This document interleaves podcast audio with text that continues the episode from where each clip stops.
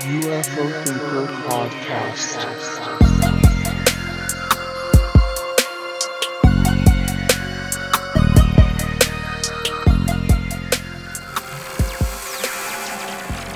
So it is an honour to welcome to the show today, Dr. Gary Nolan. How are you today, good sir?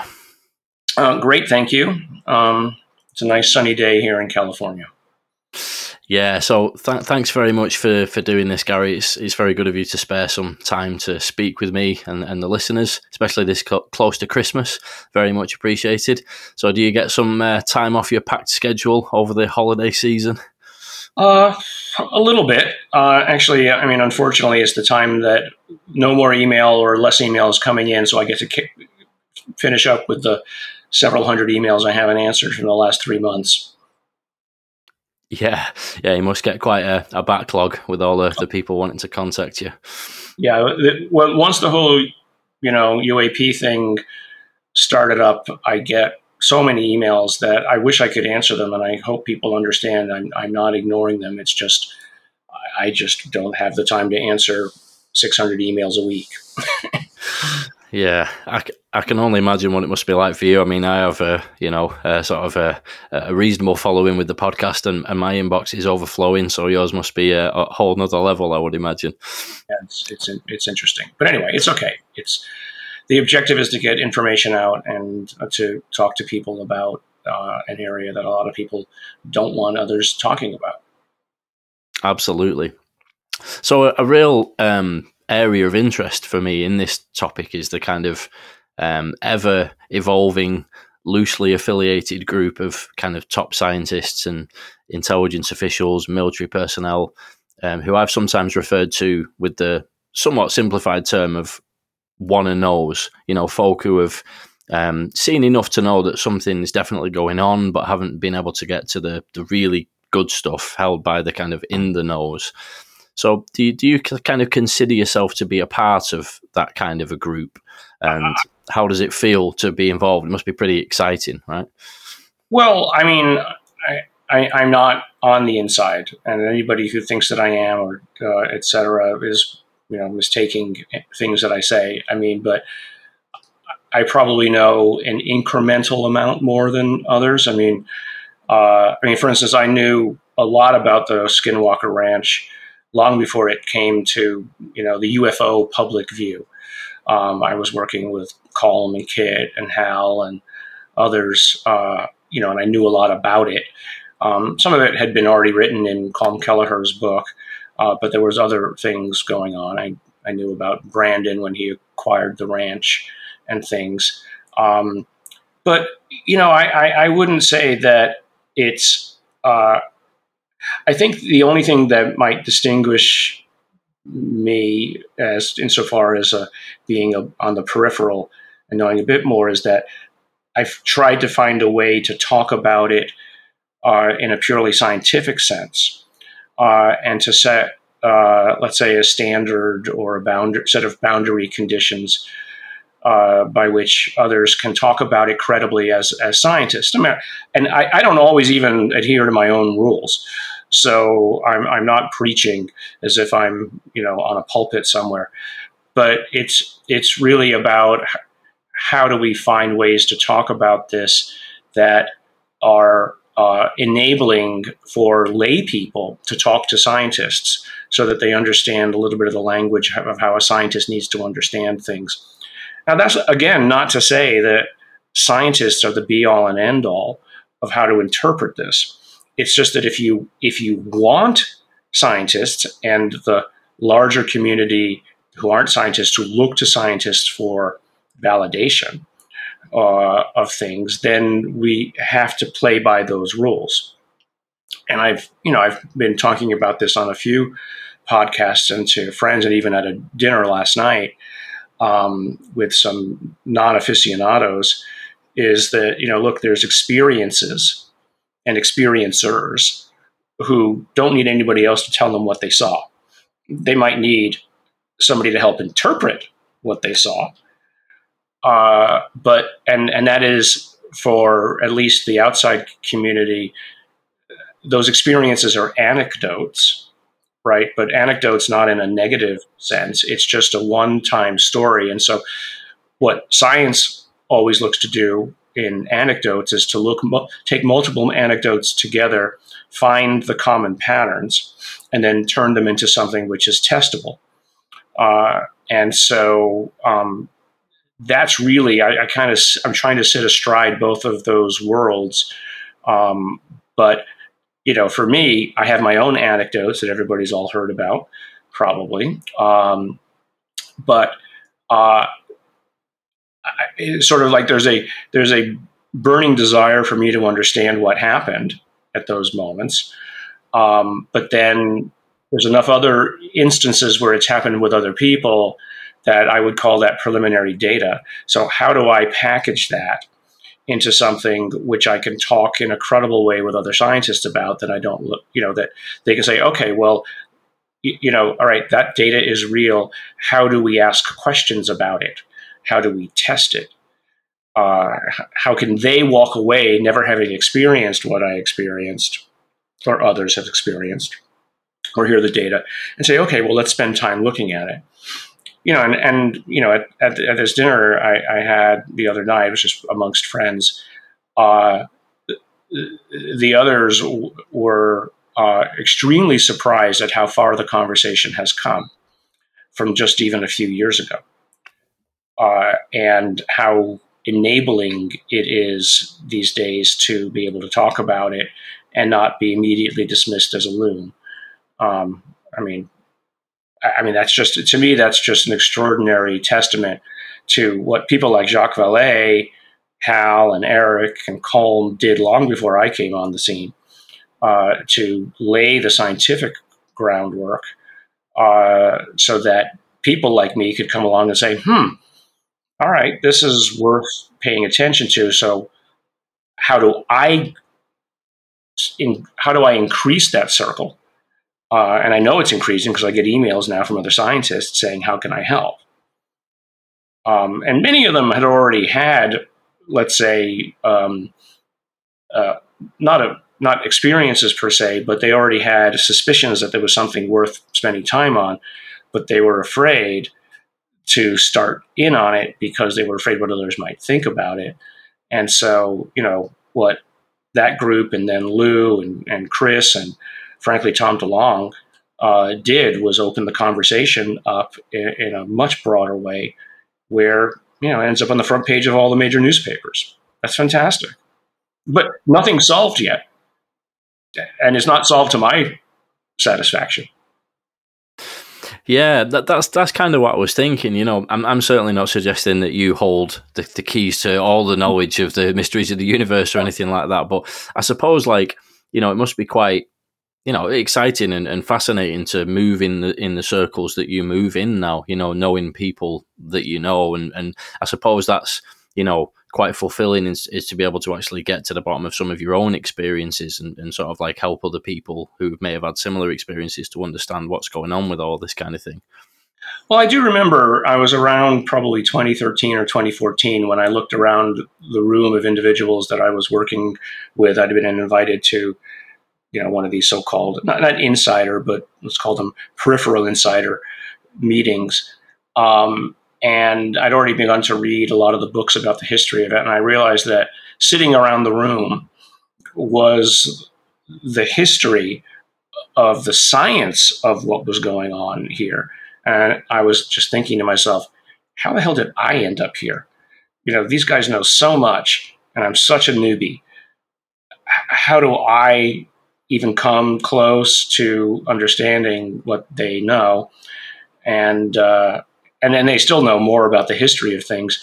But you know, the reason that they brought me in was because of you know what I'd done with the Atacama, showing that it was human and being willing to, you know, be you know say what I thought it was and stand by it, um, but not dismissing the rest of the field because of it, which is often what I think a lot of these pseudo skeptics do. They'll find one instance that's so obviously disprovable or just silly in some way, and then they'll use that to say everybody thinks that way. Well, no, they don't. And so, uh, you know, that's just, it's just forms of rhetoric and frankly, thought control, social control, and shame that try to keep people thinking a certain way for, you know, because it makes them feel comfortable that you will not think uncomfortable thoughts for them, if that makes sense. Yeah, yeah, definitely. And your um, your material uh, analysis is something that I find uh, really interesting. Um, you, you, were sort of talking before about you know the the thing of trying to make some pretty you know complicated scientific processes more accessible and, and sort of create a bit of a framework as well. I think I suppose is what you're you know trying to do with with some of that. Um, is is part of of what you're doing there a bit of an attempt to you know sort of make yourself indispensable to some of the more you know in the know types of people who, who you know allegedly are out there in these deeply buried programs to, to get access to the to the really good stuff. Well i mean it's a difficult actually it's an interesting difficult question that i'm going to avoid in certain ways uh, to be honest. But um, at, at, one level what i'm trying to do is uh, is show people that the approach to analyzing these kinds of materials at its baseline is actually very simple. Um, you know, X, Y, and Z needs to be done. And you can talk that at a layman's level and still convey very deep scientific meaning without, you know, treating people like children. Um, but the specifics, how each of those experiments are done, and the caveats and the things that can go wrong in how the instrumentation is run and how it's interpreted, that's complicated. And so, you know, I was on another podcast at some point where somebody was asking me about some of the stuff of Ross Coulthart's that I'd uh, come uh, in possession of. And, um, you know, people said, oh, you, you sound defensive and angry. It's like, because I hadn't studied it yet. I said, no, it's because this is expensive uh, to do. It takes a lot of people time to do.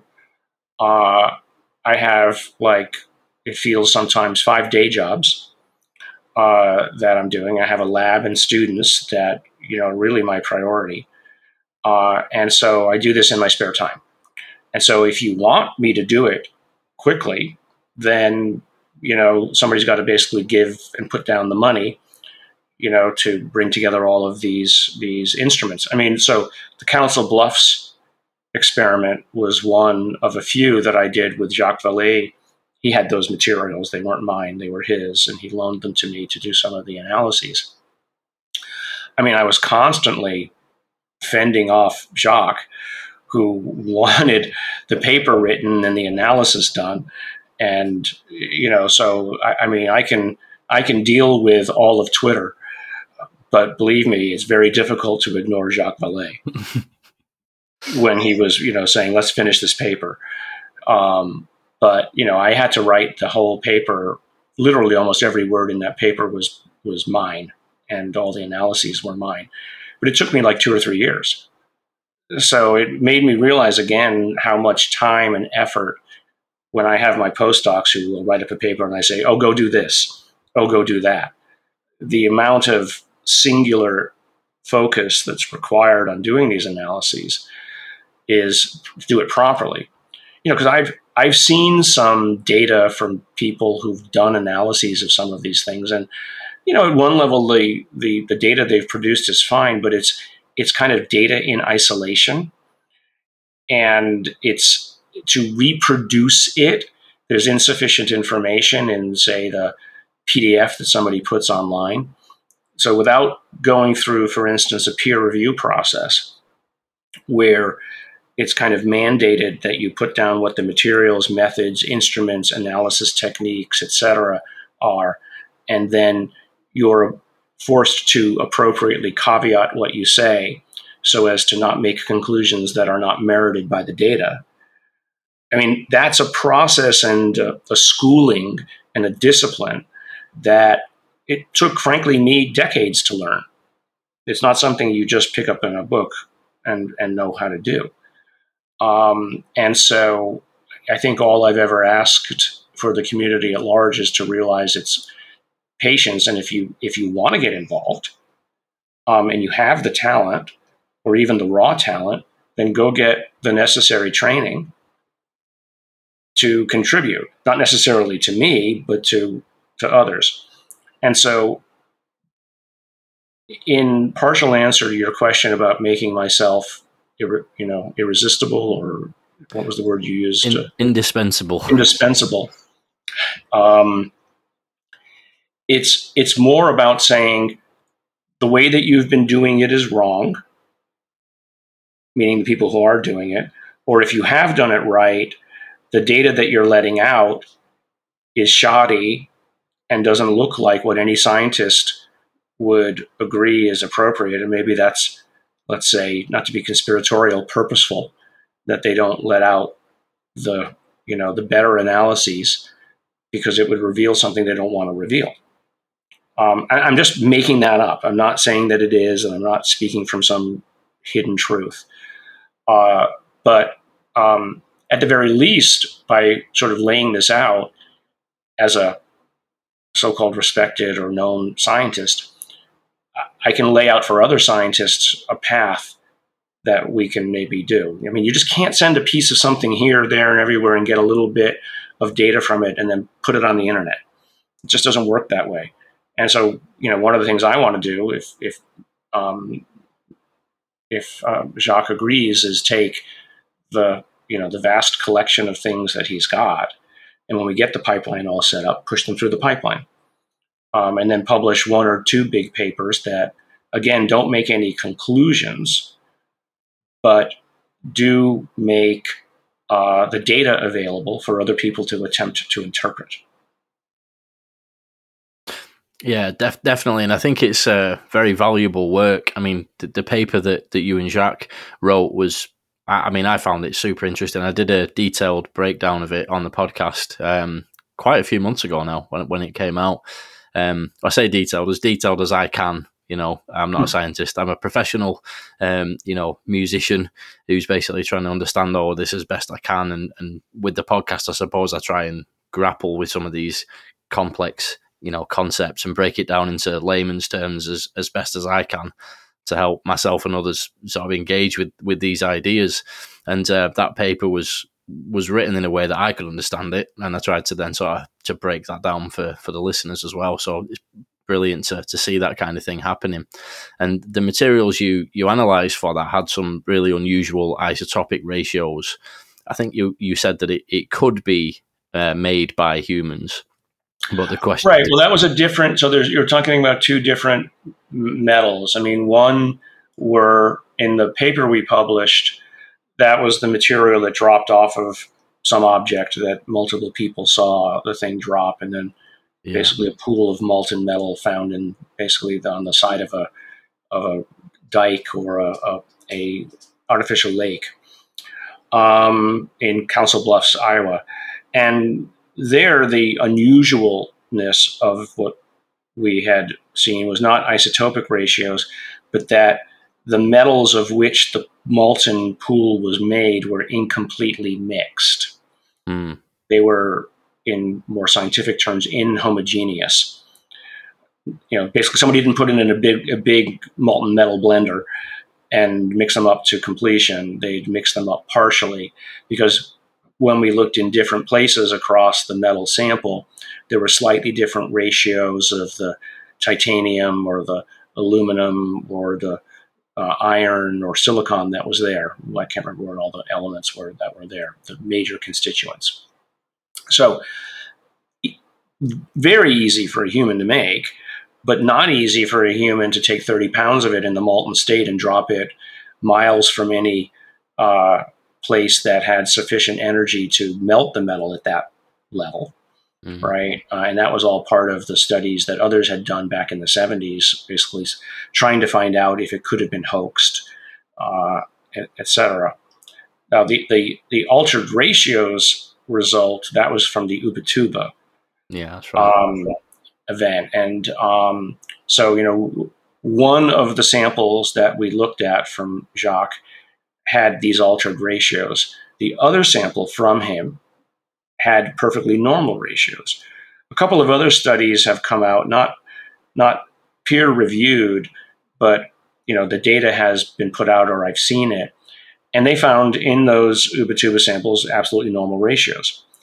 So, you know, the thing to do is, frankly, to go back and see if we can find the original piece that Jacques had uh, had, because um, I took like such a tiny fragment of. He had basically like two tubes filled with um, thousands of shards, tiny shards of these things. You know, Moistra A and Moistra B, which I think in Spanish or Brazilian, Portuguese means sample one and sample two, sample A and sample B, I think. Um, and so one of those samples had a different ratio. So the objective is to go back and see and check, you know, all those other fragments and see, you know, do, do we repeat that? But before I do that, you know, there's a lot of other important things to get ready to do it properly. And I don't want to just do another mass spec. I want to do detailed analyses at multiple other levels to, you know, really nail it down. But even should we find that there are altered ratios, um, again, it, it's no smoking gun for ET. It just says somebody did it. Um, it's not natural. Uh, so, okay, somebody did it it's expensive to do, at least especially at that time, 30, 40 years ago. Um, but it, it sort of begs the second question is why would anybody do it? Mm. Right? What was the purpose for doing it and throwing it, strewing, you know, throwing it around a beach in Brazil, right, for nobody to see and then just leaving it there? And so, you know, I mean, that, that, um, fact Boyd, uh, is the same whether or not you're talking about altered isotope ratios or the metal fragments themselves. Why would anybody bother? Whether it was altered isotope ratios or normal isotope ratios, why would anybody do it? Why would anybody make that particular mixture of metals? Because it's not anything which is part of any normal industrial process. So, to me, I don't know that that's a smoking gun, but it's a huge question mark of okay, well, if we we get an exact detailed atomic structure of what this stuff looks like as part of a data dump, and we put that on the internet and we say, hey, this is the result. I don't know what it is, but let's crowdsource our intelligence and somebody else come up with an idea. And that's, frankly, that's most of what science is. Science is, is a moving target of conclusions that are only good as long as until the next data comes along that says, oh, that's only part of the solution. Now, with this new data, there's a new set of conclusions you can make. You know, people get so caught on trying to say that science said this and science has this conclusion. Well, it's always a moving target. Um, and the more flexible your mind is without being, you know, too loose, uh, in many ways, the better scientist you are because you can more easily encompass alternative uh, conclusions and viewpoints than even your own favorite conclusions. Yeah, absolutely. When when we're talking about characteristics of these materials, what what sort of things would would be needed to be there to be able to say that this was you know definitely not made on on this planet. You know is there a specific thing that you would be able to point to to say that it was definitely not made by humans on on earth kind of thing? I mean if i were to you know make a it would be some sort of structure let's say a microelectronics structure and arrangement of atoms that um, is not at least in the literature or currently understood or how would you make that? Nobody knows how to make that. You know and so the the part of the problem is today these days is that it's becoming easier and easier to make these extraordinary structures. There was just an interesting paper that came out today that somebody had sent me uh, about all of these you know, microcrystalline structures that people are making, partly by designing them on computer and then making them, you know, in the lab and showing that they have extraordinary electronic properties like different kinds of superconductivity or uh, or other features, so-called metamaterials, thing, things like that. So it's it's getting harder and harder to say that it's not something that could have been made by humans today, which is why some of the historical artifacts and things that have been found that have a, um, a history and a chain of evidence that says it came from a time when we couldn't make it, then that makes it easier to say, well, this might be something extraordinary. I mean, obviously, if we've got a you know a craft in a hangar somewhere levitating, I, I, I don't need to understand the atomic structure of it to say it, it's not ours. But if I want to understand how it's levitating, then I might need to get down to layers of understanding of uh, what it's made of and, and see if there's a what we call a structure function inference that can be made. Because of this structure, it has the following function. And hmm. but structure function doesn't equal understanding. Understanding requires theory and understanding of mechanism and the math behind it and the physics and things that you know again, I'm it's well beyond my range of expertise, but I'm, you know, I, I think I'm able to bring those kinds of people to the table once we have the data. Mm. Well, yeah, there's there's been a lot of talk recently of, of, you know certain people having kind of direct knowledge of, of where the most compelling things may be kept. You know, to include like intact or partially intact vehicles of, of non-human origin, even like you mm. say, levi- levitating somewhere in a hangar. Um, mm. I, I, know, and I completely understand that you won't be able to talk about specifics, even if you've you've heard about things. But are there any kind of indications in the circles that you move in, you know, as to what kind of things there actually are? Like, are we talking uh, interesting debris fragments, or clearly anomalous materials, or does it go all the way to sort of like you know partial or even fully intact vehicles or bits of technology? I mean, there's nothing I can say that I'm not being evasive here. There's nothing I can say that other people haven't already said publicly. There are people who claim that this stuff exists. I haven't seen it. I don't know the people who know where it is. Uh, and, um, but, uh, you know, they're, I'm just not going to say anymore. It's yeah, just well, because anything I can say is going to be taken out of context. And I mean, I literally just got an email from a whole group of people who took something I said out of context and I'm like, you know, dude, I, I the, the, the quote from Walt Whitman applies you know, they were trying to parse something I said previously as to against something was said, you know, at another time. Um, it's like you know what, what Walt Whitman once said is, "If I contradict myself, so be it. Uh, I contain multitudes." You know, I'm a yeah. different person than I was before with different thoughts and different, maybe minor conclusions. I'm not a constant. Yeah, absolutely. And I know you, you definitely get quoted quite a lot on things. Um, obviously, something that, that yourself and other people have, have talked about is this thing about whistleblowers. I suspect from what you were just saying, you may not want to go into any more details uh, about that. Uh, but obviously, you have mentioned before that you'd spoken to people who were willing to come forward with details about some of these really deeply hidden programs and, and that kind of thing. Are there any updates on any of that now that the NDAA language has all been finalized, etc.? So I think we should wait until Biden signs it and um, see what uh, Congress wants to do about it. You know, no matter wh- no matter what I say, it'll be taken incorrectly, and so I'm just not gonna.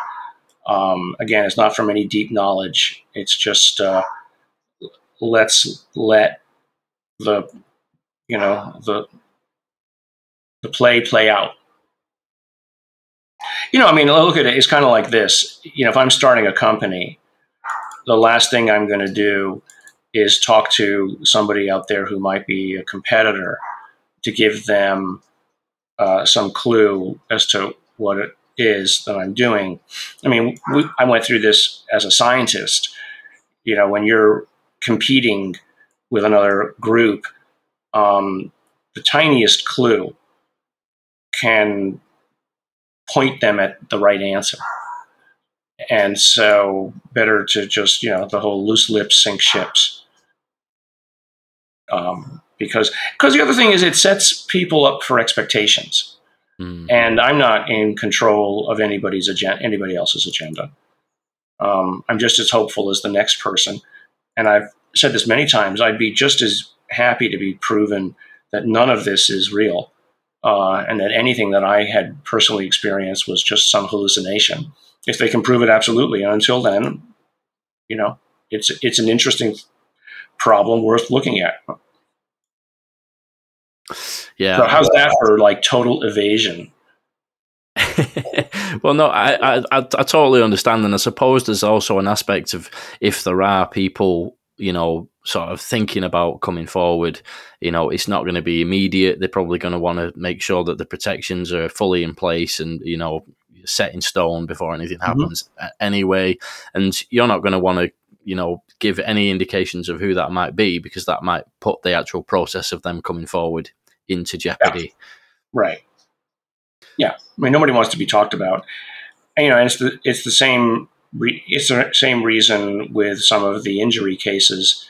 I just, you know, I just, others have now said, look, don't talk about this, not because we don't want to talk about, but because some of the people who were injured are known and, you know, they, they don't want any more attention brought to them.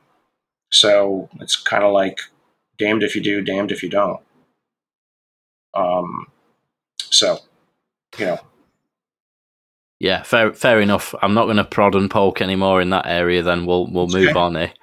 so, mm-hmm. one one thing I, I, I really appreciate about your approach is that you're willing to speculate about you know near enough anything, but that's then followed up by like the proper scientific processes to determine whether or not the idea that was proposed through the speculation is actually valid. I think whether it's skeptics or you know debunkers or sort of true believers on the other end of the, the scale. I think sometimes people can miss that step and jump straight from the speculation to sort of accepting whatever it was as real and building on it. Do you, do you, do you get frustrated with leaps made by folks oh, yeah. involved in the UFO field? Yeah, I mean, I mean, I went on to one of the UFO Reddits recently because I was sort of like tired of Twitter um, for any of a number of reasons uh, because I just found some of the debate there was a little bit more um, considered, uh, and people were spending more time. I mean, first of all, you had more space to talk and, and type. Um, but second, but in a couple of those cases, people had made leaps based on things that I thought of as I was saying was speculation, and I just, you know, gently corrected them, saying, "No, no, it's not that; it's this." And then those corrections were accepted you know, for that part of the internet. There's another part of the internet that goes off on all kinds of stuff that, you know, and and you, you can't help that. And so it's it's it's not. It, it's just that you don't want to feel like you're chasing yourself around the internet trying to correct every misinterpretation. And sometimes it's hard when you see things in Twitter where people slam you. And you say, well, I didn't say that. And you're like, you half type out an answer and you go, you know what? Better to leave this alone. You know, you've got X number of people who follow you, and you answer this one critic who's got 10 followers, and you know, you raise their stature. It's like that's why I don't answer Mick West anymore because many of the things he says, I'm sorry, Mick, we do have a background, are just so non-scientifically, conclu- you know, conclusive. As is like, okay, I'm not even going to bother correcting you anymore um, because uh, I just don't think you deserve the attention you're getting. Sorry, Mick. yeah, I mean, I think there's like um, the way I see it, there's a, a, process, a proper process to go through from speculation to proof, and you know, but often that starts with the spark of an idea through that speculation, and um, you know, sp- speaking of like anomalies, and you know, picking out an anomaly and then going through that process to figure out what actually is going on there. Um, there are some pretty compelling objects and structures all around the world, which are pretty difficult to explain from the ancient past. And I'm, I'm, mm-hmm. I'm not jump just to clarify, I'm not jumping to the classic leap of okay, aliens built the pyramids here, but mm-hmm. I think it's, it's probably way more complicated than that. But have you ever considered using your material analysis tools on some of the interesting objects from like ancient Egypt, for example? I mean, I, I, I don't. I mean, I, I, don't need to. I've got plenty of stuff to do. But I mean, if you're talking about some of Graham Hancock's stuff, I mean, I find his ideas fascinating. I, really do. I have, I've no, I have no archaeologic expertise, but he pieces together a very interesting story. I find more interesting the archaeologist community's response to him, um, and and so negative uh, towards him um, that I, to me, I sort of feel like it's a cult versus a heretic. He's definitely a heretic, but um, I don't always consider heretics to be wrong. So, you know, I think there's some explanations needed that deeper explanations. I think I saw something on Twitter where somebody was because Graham had wanted access to an American Indian burial mound site, or I don't know if he wanted access or the, the ability to film or something. And the letter from the whoever the governmental or governing authority said, "Well, it's a sacred site. That's fine. It is. Got to respect that. But we don't want you." Um, we don't want you coming up with ideas that are against what the the sacred traditions are. And I found that unusual. You know, it's like, why are you not allowed to even speculate about something else? That's like, you know, you know, in in the Vatican in the 1600s, and you said something, you get you know, now you're a heretic and you're, you know, you're tortured or put in jail or something. I don't, I don't quite understand that, but you know, I, I understand how people don't want their religious beliefs questioned, but um, I never saw anything that Graham is doing that was anything more than speculation and trying to come up with a thread that explained all of these different observations. Um, and you know it's it's interesting, uh, but absent a time machine or somebody going in and doing you know better analyses on the cores uh, from some of these diggings, you know the kind of cores you can get, mm. uh, and and other archaeologists being involved and not dismissing what he's saying um, immediately before they even start, uh, then um, you know, I, I, think his speculation is just as good as some of the other things that people have claimed mainstream. Because it's just speculation. See, there's a there's a difference between speculation where you have some credible path to understanding it versus things where somebody say, the moment they see something, oh, it's searchlights, and that's the end of it. Well, you you can't say credibly, oh, it's searchlights, unless you provide a credible path for how those searchlights got there. Mm. You can't say it's space trash without saying how, you know, what is your proof, any proof that it might be space trash. Uh, you might just as well say it's flying elephants, right? I mean, you have to have, uh, you know, science speculation isn't completely open ended. You can't claim it's anything. There has to be some narrow set of criteria by which you can come to a particular conclusion or speculation, not, not even a conclusion. Um, and so uh, that's where I have problems with some of the skeptics that they just immediately, within 10 minutes of seeing something that comes online, they say, oh, it's a, you know, it's a seagull without any you know, further analysis. Or having been proven that they're wrong, still go back to the, you know, having, you know, said, oh, it's a seagull or something stupid like that. Yeah, it's it's all about coming at things without that predetermined kind of decision already made before you start Right. looking into things, isn't it? Right.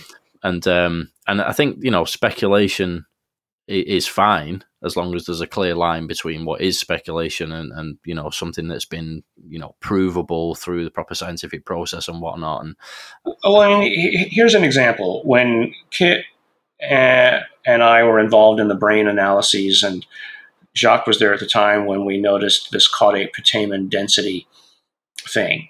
Um, and we were trying to come up with ideas as to why it would be that this group of individuals had this feature, and then Kit showed that, or at least pointed out, that well these are all high functioning people. And then he went and did sort of an independent double blind analysis of the of the data to show that this was actually a rare thing but sp- specifically enriched in let's say intelligent people. You know we made the leap that this area of the brain was involved in intuition this was around 2014 2015 nobody knew anything about what the caudate putamen does now um, and I actually w- had a meeting with somebody in the last week who's a specialist in brain studies and where are decisions made and all the kinds of things that can be done.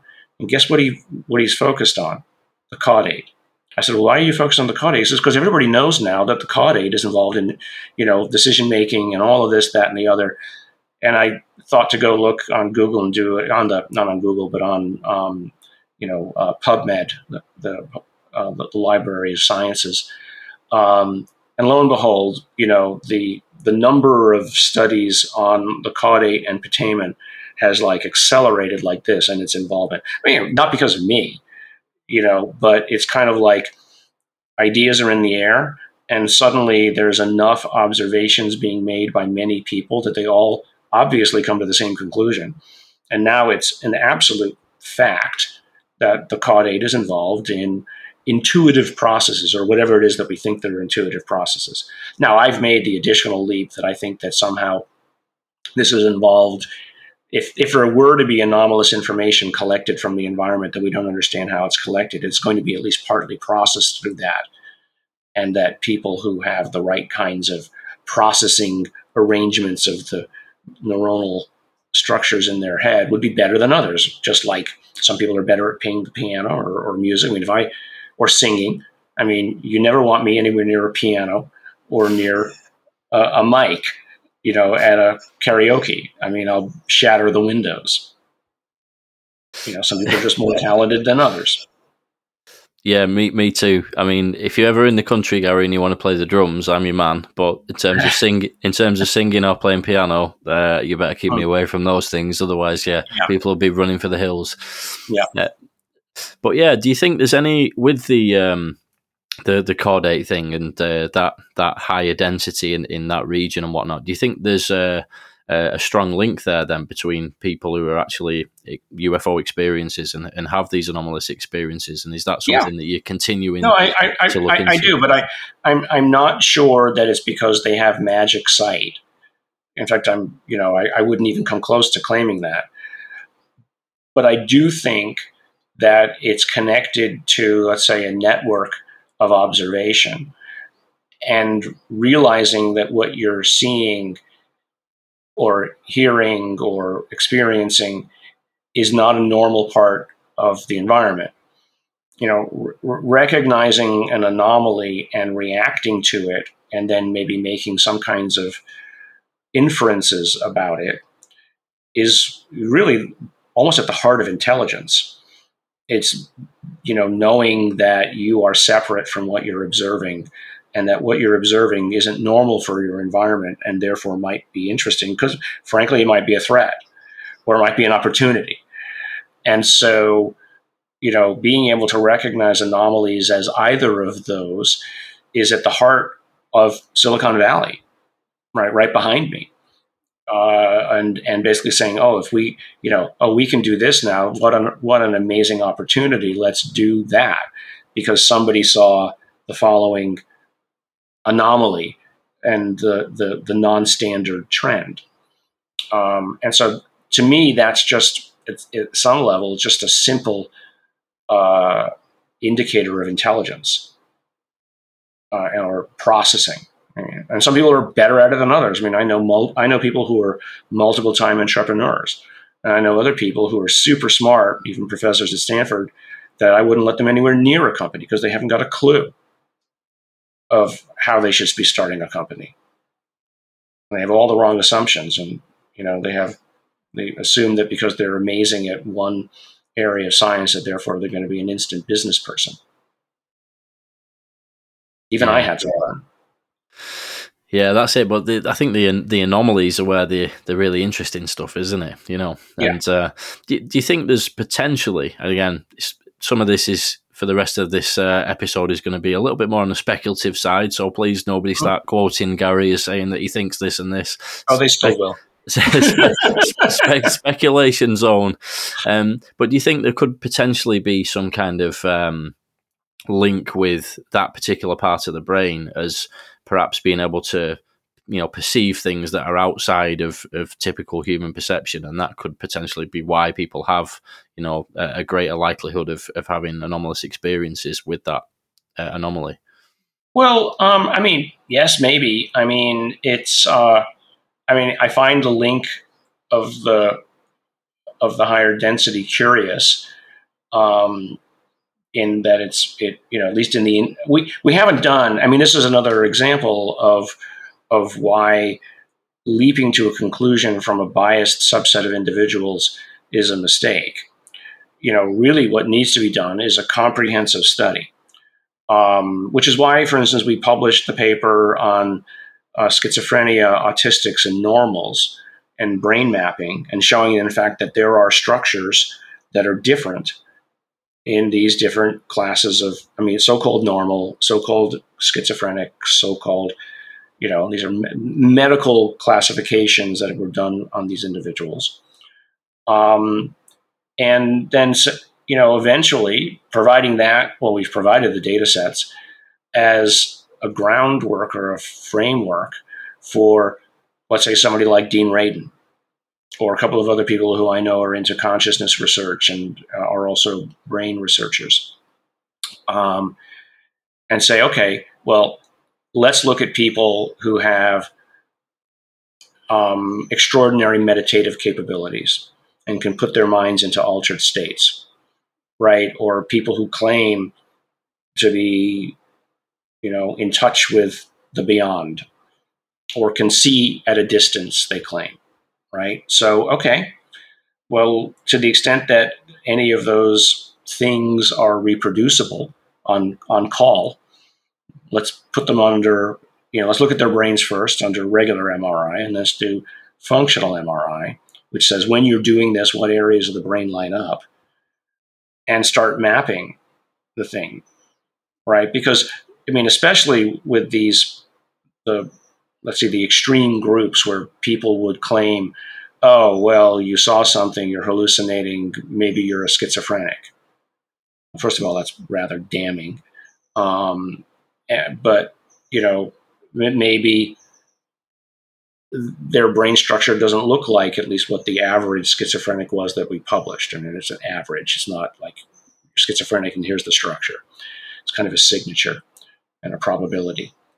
Um, so, you know, there there are there's an incredible amount of work that needs to be done, and the again the amount of money that it takes to accomplish that shouldn't make anybody think that just because I say it should be done that I can do it next week. I mean, even these brain studies that we did took two postdocs full time and a professor at Harvard, uh, you know, and me in a much mi- more minor sense. I was just funding it. Um, to uh, two years to write those papers, and then multiple meetings going over the data, and then finding ways to cast it in the right light, and uh, you know, um, caveat the heck out of it. Um, and nothing about the woo was discussed in the papers, even though occasionally we would have discussions behind the scenes about how it relates to some of this other stuff. But um, because if you want eventually people to accept that maybe there is something to anomalous information cognition, then again, we need a language to talk to mainstream scientists to interest them enough to do the studies. I mean, I can't do everything. So the idea is always to expand the circle by laying the groundwork and pitching the results or the data. Results doesn't equal conclusion. Pitching the results in a way that can maybe tease, plant a seed in other people's minds that, hmm, okay, well, let me use that. Right. So, um, again, that was part of a conversation I had with a brain researcher in the last week or so um, to do exactly that uh, because it got them interested. I said, okay, let's let's follow up on that. You know, one of the best people I think. I think I, I didn't know if I mentioned it earlier. I mean, Dean Radin. You know, you know, really, he's is almost best positioned of anybody to move some of these studies forward because he has the kind of statistical rigor that he's brought to his work over the years that you know whether people agree with his conclusions or not uh, the numbers basically support things he's saying yeah absolutely and I think it's um it's another one of those kind of areas that we'll just have to like you're establishing a, a, sort of a framework for people to be able to look into some of these areas with the the work that you're doing, and hopefully we'll see more more uh, information in those areas. It's it's funny actually when you were talking about you were mentioning about consciousness and some of these anomalous perception type of ideas.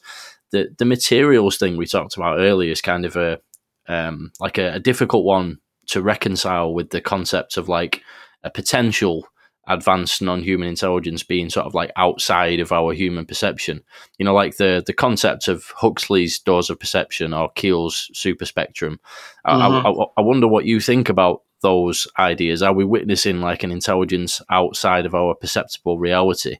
And if so how do we end up with physical material inside our perceptible reality? Well i mean let's tackle the last one first.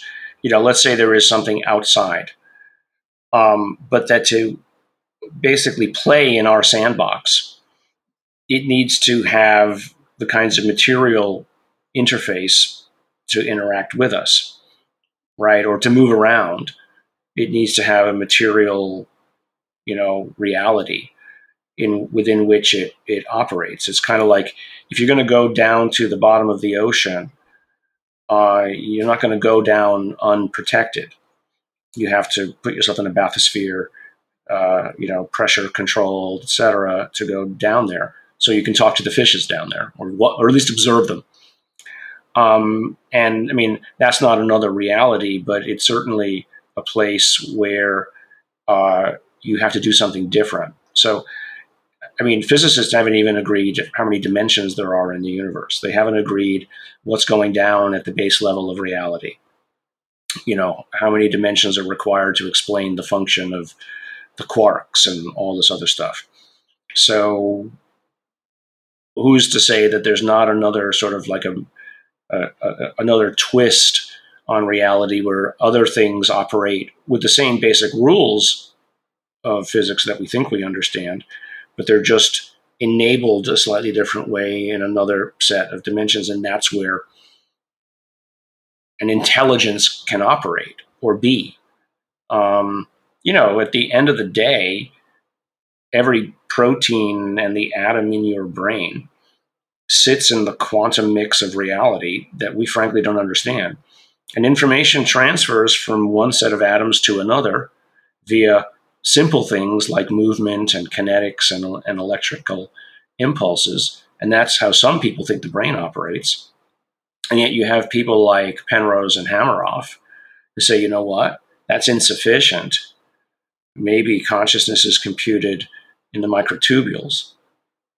And you know, he was laughed at back in the early '90s when he said it, and people are becoming coming around to like, hmm, maybe there's some aspect of what he was saying was right. So maybe there's other ways to compute. Let's say that he is right, right? And let's say that consciousness is partially computed in the microtubules, and somehow then that is reflected through the neuronal paths and allows me to spew nonsense like I am right now.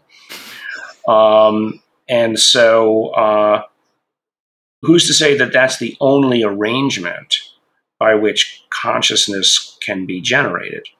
Maybe there's other ways to arrange particles in space time that could be self perpetuating, right? First of all, can divide and make more copies of itself. And then, you know, um, Richard Dawkins quite elegantly, you know, years ago came up with the selfish gene hypothesis that explains how you don't need to explain evolution. All you need is self replicating ability and resources to enable that self replicability and then variability. And then once you have two things that are trying to replicate and looking for limited resources, they will evolve. One will be better than the other because it was it's it's organized itself a little bit better, right? And then it's organizing, and it, so you know just because cellular structures and biology on this planet are explained by material, carbon, hydrogen, nitrogen, etc. And that's how we think of how evolution, you know, occurred way back when through, you know, early primitive cellular structures. Who's to say that you couldn't do the same thing in the plasma of a sun? Right, where organizations of things that come together and then have a way to hold that structure and make more copies of themselves couldn't eventually create another kind of limited awareness or higher awareness. I mean, who's to say? I mean, the whole concept of Boltzmann brains that Eric Davis introduced me to years ago um, is uh, a similar kind of notion that, you know, at the beginning of the universe, there were so many particles compacted into such a small area that you, and this was a physicist from a hundred plus years ago, came up with this idea that who's to say that those things by themselves at that moment in time were not just by randomness the particles came together and were not aware. And maybe a few of those maintained the ability to stay aware and didn't dissipate. And if they were aware maybe they wanted more copies of themselves. So they found ways to make more copy and then so on. So you know consciousness could have evolved at the time when the, or in, initiated at the time when the universe started at the Big Bang. Um, could have. You know, Boltzmann brains hypothesis. I think people can go look at it up on Wiki. It's fascinating. I'd never heard of it before, but yeah, I mean, it, it's fascinating to think about the the various possible ways that that intelligence and consciousness could exist out there in the universe, isn't it? And to mm-hmm. to sort to sort of think that you know if we're being visited by another intelligence, that it's going to be a similar kind of thing to us. You know, is, mm-hmm. is, is, is probably not that realistic if you, if you think about it. And if if indeed it did evolve around about the time of the the Big Bang, it's had quite a long time to progress, hasn't it? So it's going right. to be pretty advanced by this point. I mean, it, and it, it, it, doesn't need to ha- be a human like consciousness. I mean, self awareness at the level of an animal or even uh, an amoeba um, and the, the desire to survive um, or seek out new resources doesn't need to be pre programmed into consciousness. It's something that can come to be.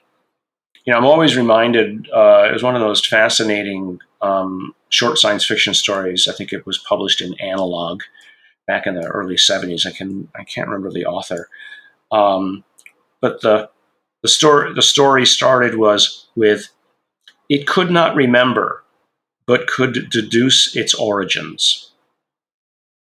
Right, and it's basically about this thing that that coagulated from a bunch of jellyfish in an ocean and became an intelligence and you know, I won't, you know, go into the whole story, but I always loved that first line. could not remember but could deduce its origin. That's like us. We can't remember, but we can deduce our origins.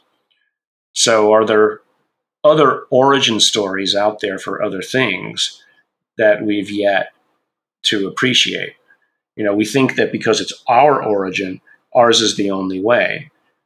Uh, but maybe there's multiple ways to compute awareness without the biological necessities that we think are are necessary or or are key. Yeah, that's really fascinating to think about. Um, something I've heard you mention in in the past, um, you know, about some of these these types of things, and it's got me thinking about things like uh, cattle mutilation. Do you think that that could be related in some way to the kind of concept of a biological avatar that you've mentioned in the past.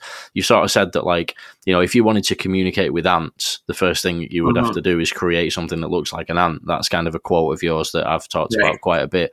And perhaps whatever is interacting with us exists outside of our perceptual reality or whatever is a type of consciousness that we can't you know imagine um, mm. or maybe we can. But perhaps it's it's you know using some biological material from our reality to create an avatar and that could be a possible explanation for things like cattle mutilation.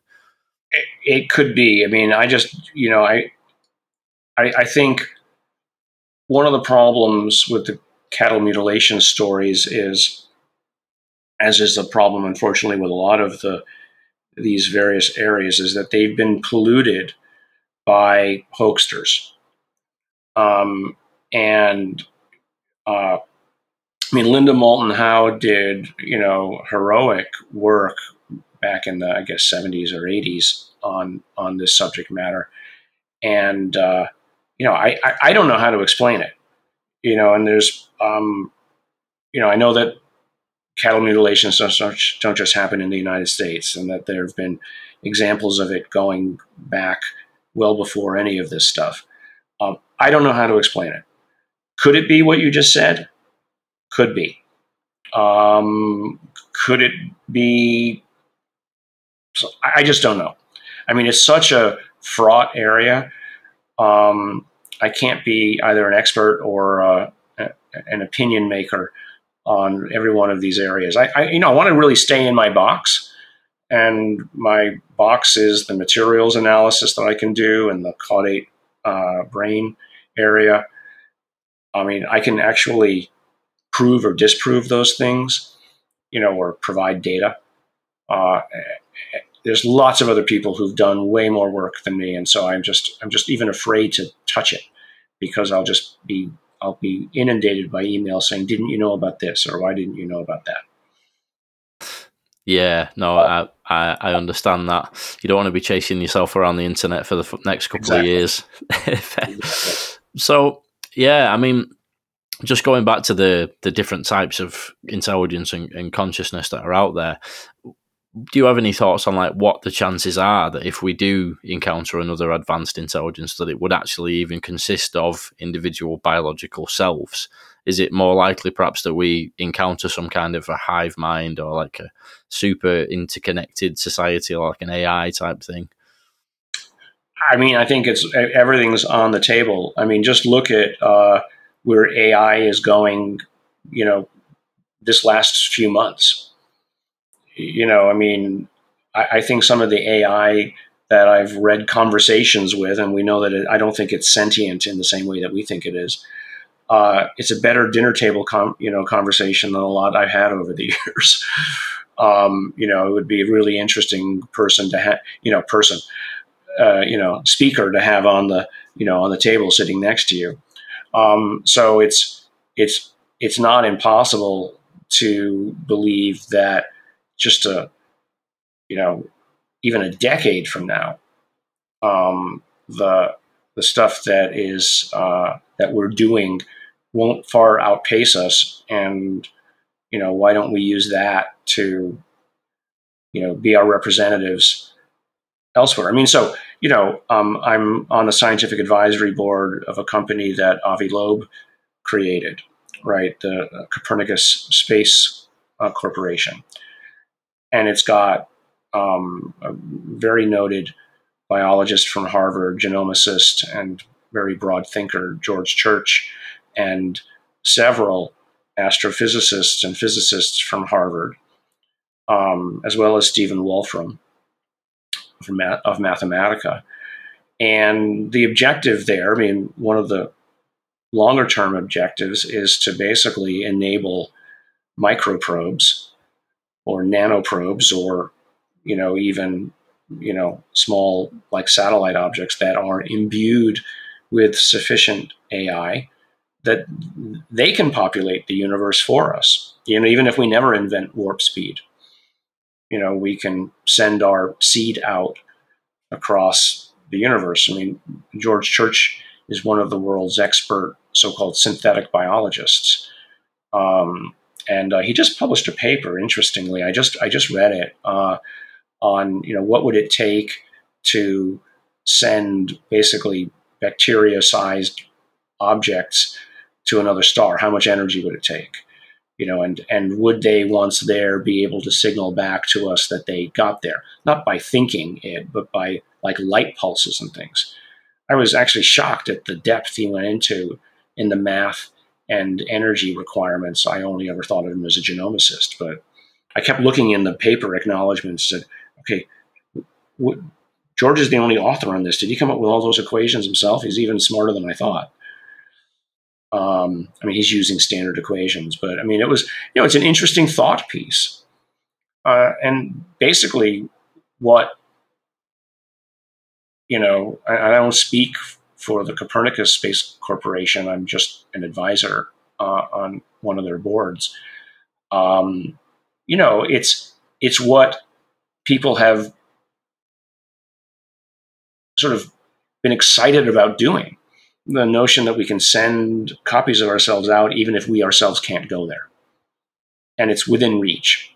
You know, my short, I mean, I'm not going to be around obviously for, for the long term, but my short term interest is okay, if we think that there's something else maybe that's been here and there's like ancient uh, evidence of somebody else who passed through the solar system, well, sending one rocket ship to Mars or one ship to, you know, for $3 billion to Europa or Titan um, is possibly going to miss something. So why not send out 10,000 disposable micro or MIDI probes uh, that somehow have a way of transmitting the information back?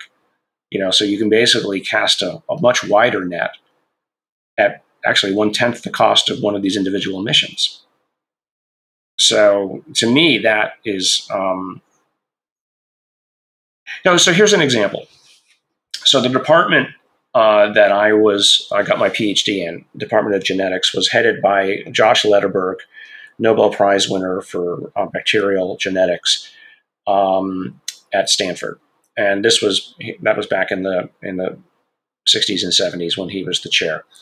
So the Viking experiment, uh, the Viking experiments that were done, where they basically uh, put uh, chemical labels in a liquid broth on the Viking uh, rover, uh, shot two of them, or at least one of them, to Mars, um, and then they scooped up some dirt, put it in the in the broth, and lo and behold, it produced apparent uh, growth as measured by the um, indirectly through looking at the uh, at the uh, label release.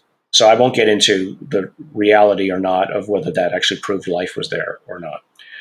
But that experiment was actually designed and built uh, in the department where I got my PhD. I wasn't there at the time; it was almost a decade or more before. Um, but when that experiment was through, the engineers and the equipment were there, and a guy by the name of Leonard Herzenberg, the guy with whom I did my PhD, took those engineers and the space age knowledge that they had of how to basically micro create micro devices that and turned it into something called a fluorescence activated cell sorter. Uh, the fluorescence activated cell sorter is a mainstay of immunology today. something that enables you to look at cells, analyze them, and separate them, and made bazillions of dollars for Stanford.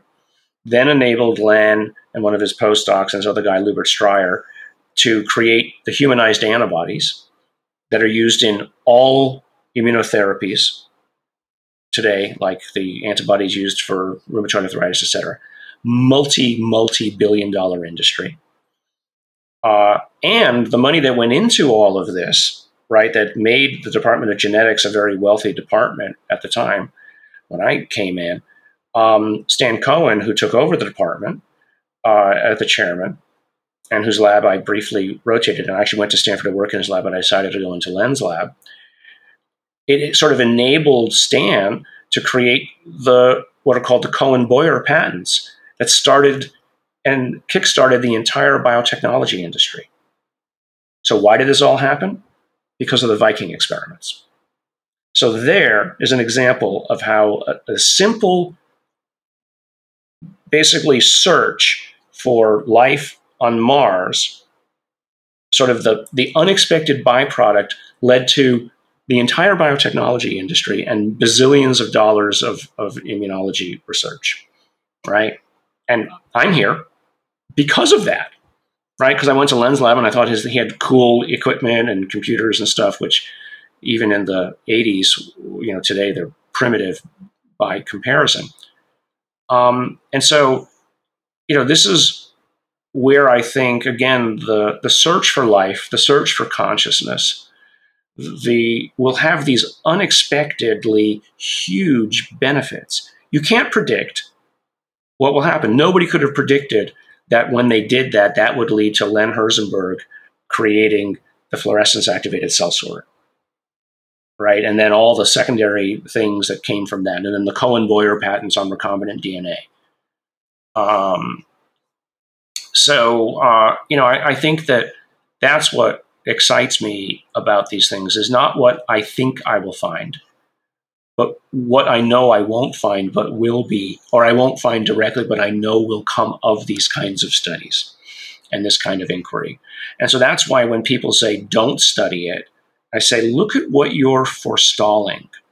Look at what you're, the kinds of, I mean, how many times do we have to show that basic science can lead to extraordinary translational opportunities before people say, well, let's just do it? you know, this kind of quid pro quo that people are always asking for is, you know, I mean, to say it's short sighted is to state the obvious. Um, and so that's one of the other reasons why when people say, oh, don't bother with studying UAPs or is there extraterrestrial intelligence? It's like, well, look at what it what the question already did for you. The reason you're here in this lecture room talking about the biology that we're talking about is because of that.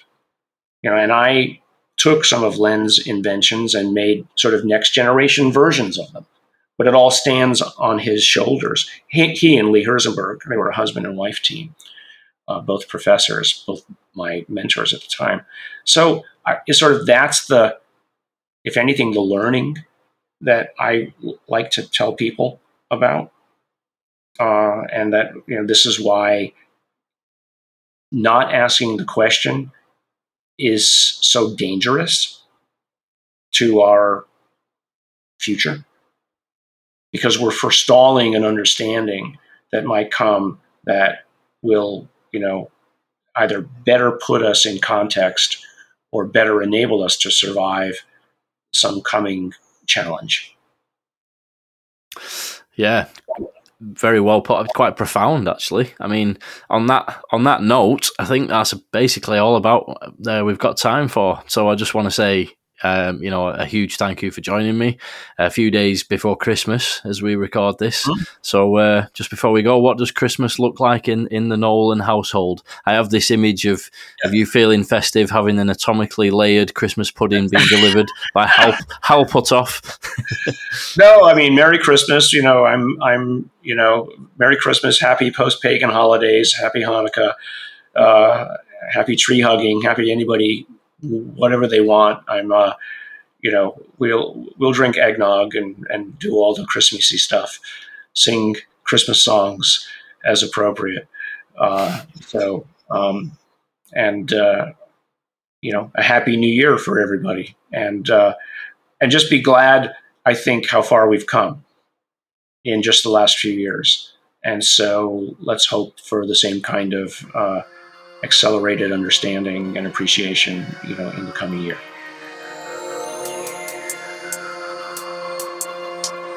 UFO Podcast.